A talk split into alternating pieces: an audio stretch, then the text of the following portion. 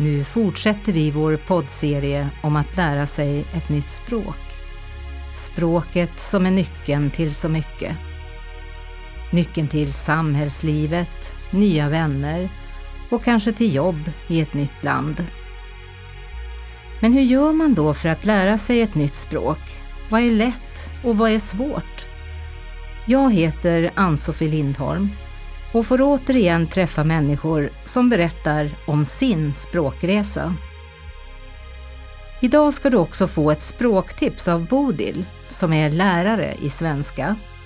Och i slutet av avsnittet blir det högläsning ur en roman. Men först intervjun. Det är inte bara i Sverige du kan studera svenska. Över hela världen finns skolor och kurser där människor lär sig svenska språket. Och idag ska vi träffa en sådan elev och jag kommer att intervjua digitalt via Zoom. Och då säger jag hej Lut, välkommen till vår podd. Hej Sofie, tack. Berätta lite om dig själv. Ja, jag är Lut. Jag bor i Belgien och mitt modersmål är nederländskan eller snarare, snarare flamländskan. Och ehm, jag lär mig svenska som femte språk. Men jag behöver, ja, femte först eh, har vi eh, franska, engelska, tyska.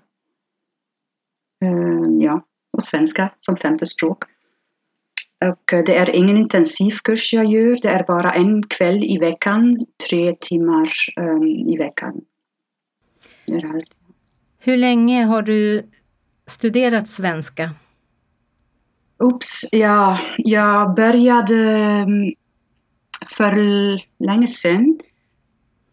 Jag, sen, jag började år 1990 eh, tror jag. Ja. Jag gjorde en kvällskurs också på samma skola som uh, jag går uh, är på nu. Och um, det var till 94 och efteråt gjorde jag ingenting längre med svenska.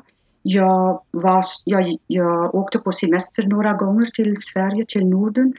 Men um, ja, vad jag märkte var uh, när jag var där att, och jag frågade eller sa någonting på svenska att folk började tala ähm, engelska så fort man, ja, och det var lite frustrerande. Men ähm, ja, jag började igen. Jag tog äh, kurser igen för tre år sedan. Ja. Varför svenska? Varför svenska? Ähm, bara för språkets skull. Då jag var på semester i Norden många, många år sedan så, trodde, så tyckte jag att folk pratade ett vackert språk. Och på den tiden kunde jag inte skilja svenska från norskan. Jag tyckte bara att det var ett vackert språk. Och efter ja, den sommaren um, bestämde jag mig för att lära mig svenska någon dag. Men jag bodde i en annan liten provinsstad och där var det omöjligt att ja, hitta något på svenska. Och jag minns att min tysklärare på gymnasiet, hon gav mig sin svenskkurs, nybörjarskurs, från då hon, studer, hon läste svenska. Och uh, det tyckte jag var, ja, var cool.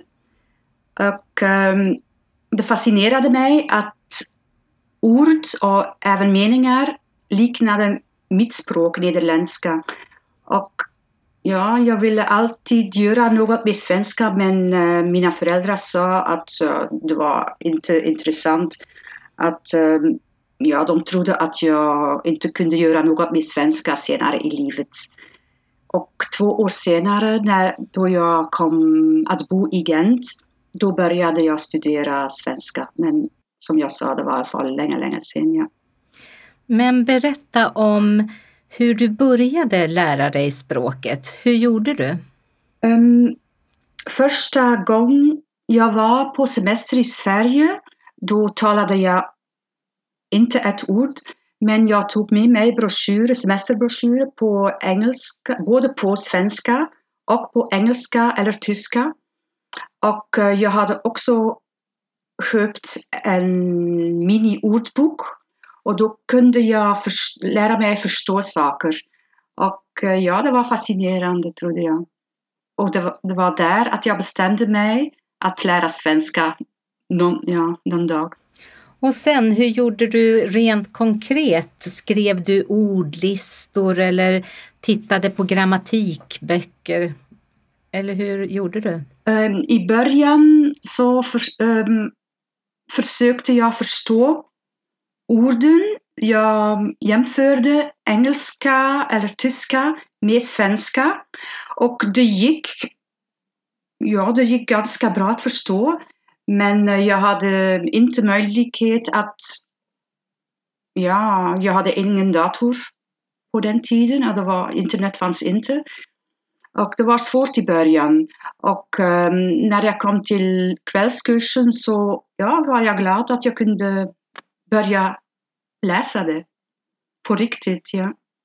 Men hur jag gjorde i början i kursen, det, det minns jag inte egentligen. Vilket mål hade du med svenskan då när du började? Egentligen hade jag inget mål. Det var bara för um, språkets skull, bara därför att jag tyckte det, att det var ett vackert språk. Och jag, jag tyckte mycket om att resa till uh, Sverige och till Norge. Och uh, ja, jag ville kunna förstå människor och kunna prata med dem. Vad är enklast med svenskan, tycker du? Det enklaste är faktiskt att läsa. Läsa en bok eller en text. Därför att man kan göra det på sitt, eh, sin egen tempo. Och om man har inte förstått en mening eller flera meningar så kan man börja igen och läsa det igen och igen. Och så kommer man att förstå det. Och uh, vad mer är enkla? Ja, att läsa. Mm. Mm. Och vad är då svårast med språket? Svårast kan också vara att um, ja, svenska liknar ibland nederländskan men det kan vara förvirrande också. Och um, ja, vad, med att läsa, vad kan vara svårt med att läsa är att det inte finns kommatecken i meningar. Och meningar kan vara mycket, mycket långa. Och så är det svårt att förstå och man måste läsa dem om. Ja. Just det, om och om igen. Ja. Jag vill också fråga, nu när det är pandemi så vet jag att du har studerat eh, hemma eh, med hjälp av en digital plattform. Hur tyckte du att det var? Um, jag tyckte inte så mycket om det, men det hade sina fördelar också. Därför att um, ja, Mark inviterade några människor som du kom på um, våra plattform och det, var, det tyckte jag var mycket intressant. Men jag tycker mer om att gå om att sitta i klassrummet och ehm, ja, kunna tala med människor. Jag ty ja, det tycker jag bättre om, ja. Det tar tid och kraft att lära sig ett nytt språk, det vet du som har lärt dig många språk. Men hur motiverar du dig när det är svårt? Uh, ja, jag behöver inte ehm, Ja, eftersom jag inte bor i Sverige behöver jag inte svenskan i min vardag. Och om det är svårt så ja, gör jag ingenting. Eller bara titta på en film, en svensk film med svensk text eh, undertextat. Eller um, lyssna på låtar, på svenska låtar, också med text. Det är några sätt att kunna höra svenska och att lära sig några saker på ett mer och mindre passivt sätt. Du läser en hel del. Eh, läser du också romaner på svenska? Ja. Um, under sommarlovet läste jag några deckare. Och nu för tiden läser jag en, uh, en rolig bok rolig. Ja, det är ganska kaotisk. Och det var svårt att förstå. Och vad jag gjorde nu, jag gick till biblioteket och jag lånade hem den nederländska versionen så att jag kan först läsa det på nederländska och um, efteråt ska jag läsa det igen på svenska. Ja, det kan vara intressant så att man förstår det, ja, det hela sammanhanget. Kommer du ihåg titeln på den boken? Ja, um, populärmusik från Fitula.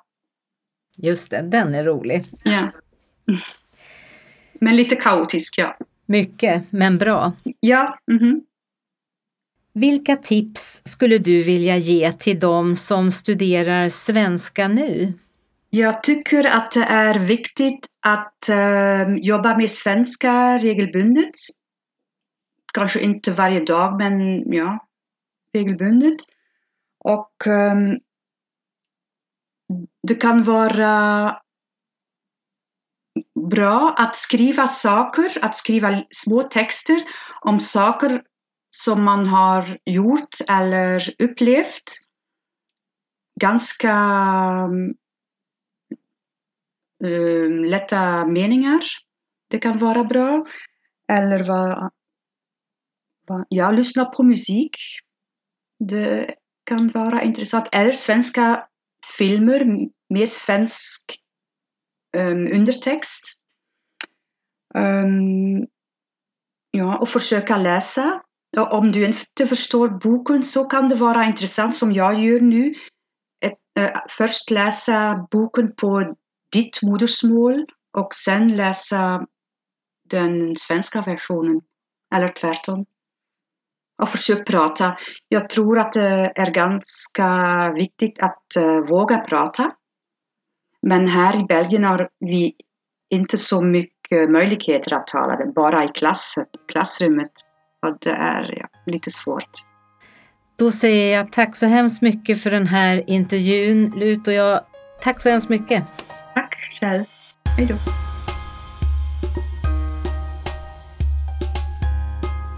Jag heter Bodil Renlund. Jag är lärare i svenska som andraspråk som ofta förkortas SVA när det handlar om kurser i undervisning. Jag har också skrivit några kursböcker för invandrare som vill lära sig svenska. Framåt B och C tillsammans med Tyra Brusewitz. I de här programmen kommer jag att ge dig tips och förslag på hur du kan utveckla språket. Ditt nya språk i det här landet. Svenska alltså. 7. Ordinlärning. Variation. För att lära sig nya ord och vad de betyder behöver man repetera mycket. Problemet är att man inte kan repetera på samma sätt hela tiden.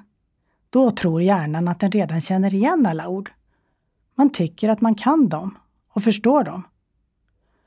Istället för att upprepa sig behöver man hitta ett sätt att variera sin ordrepetition. Här ska jag ge dig flera förslag på hur du kan göra. När du repeterar ska du ta lite i taget Ta paus. Sätta igång igen. Använda minnet. Ge hjärnan möjlighet att hämta fram ord och betydelser från den.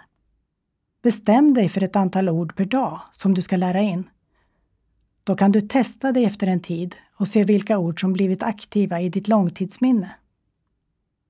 Ordkort i fickan är en metod för att ha de ord du vill lära in till hands. Det är bra med kort i lite kraftigare papper. Skriv ett ord på ena sidan. På baksidan kan du välja mellan olika alternativ. Gör en översättning. Skriv en förklaring på svenska. Hitta en bild. Med de här ordkorten kan du träna minnet från två håll genom att läsa på framsidan och tänka på vad det står eller finns för bild på baksidan. Eller läsa ordet på ditt hemspråk läsa förklaringen på svenska eller se bilden för att komma på det ord på svenska som du ska lära dig. Ordkorten kan du ha med dig på bussen, på rasten, på promenaden, vid fikat eller andra bra stunder du vill använda för att utveckla språket. Sätt upp lappar hemma. Skriv ord på lappar och sätt dem där du borstar tänderna, diskar eller där du tar paus under dagen. I början kanske lapparna handlar om ord i hemmet. Det blir många substantiv och verb. Men kom också ihåg adjektiven, hur dina saker ser ut och känns. Efterhand kan du ha ord inom andra ämnen som du kan läsa på när du tvättar händerna eller diskar. Skriv din egen ordlista genom att skriva in ord och välj bilder på Google. Bildordlista alltså. Lexin, en av ordböckerna på nätet, ger dig ordförklaringar och uttryck. Där finns det också en hel del du kan lyssna på och animationer, korta filmer du kan titta på för att få en förklaring. Gör quiz genom att leta upp någon app på nätet. Här blir dina ordkort digitala och du kan få mer variation genom att slumpen styr vilka ord som kommer upp. Prata med andra om hur de tränar nya ord. Du kan få fler förslag som blir kul att prova. Det är arbetet och ansträngningen som ger resultatet. Nu slutar jag för den här gången. Hej då! Jag avslutar det här avsnittet med att läsa ett kapitel ur Veckans vara av Maria Janeklint och Mats Larsson. 7. Hjälpa varandra. Vakna Sadia. Sadia öppnar ögonen. Hon är i klassrummet. Framför henne står Katarina. Sover du, Sadia? frågar Katarina. Hon ser orolig ut. Oj, säger Sadia. Hon skäms. Sadia är så trött hela tiden. Hon orkar inte studera och praktiken går dåligt. Hemma är det stökigt och det finns aldrig mat i kylskåpet. Sadia längtar efter sambusa och sukar. Hon längtar efter nybakat mofo.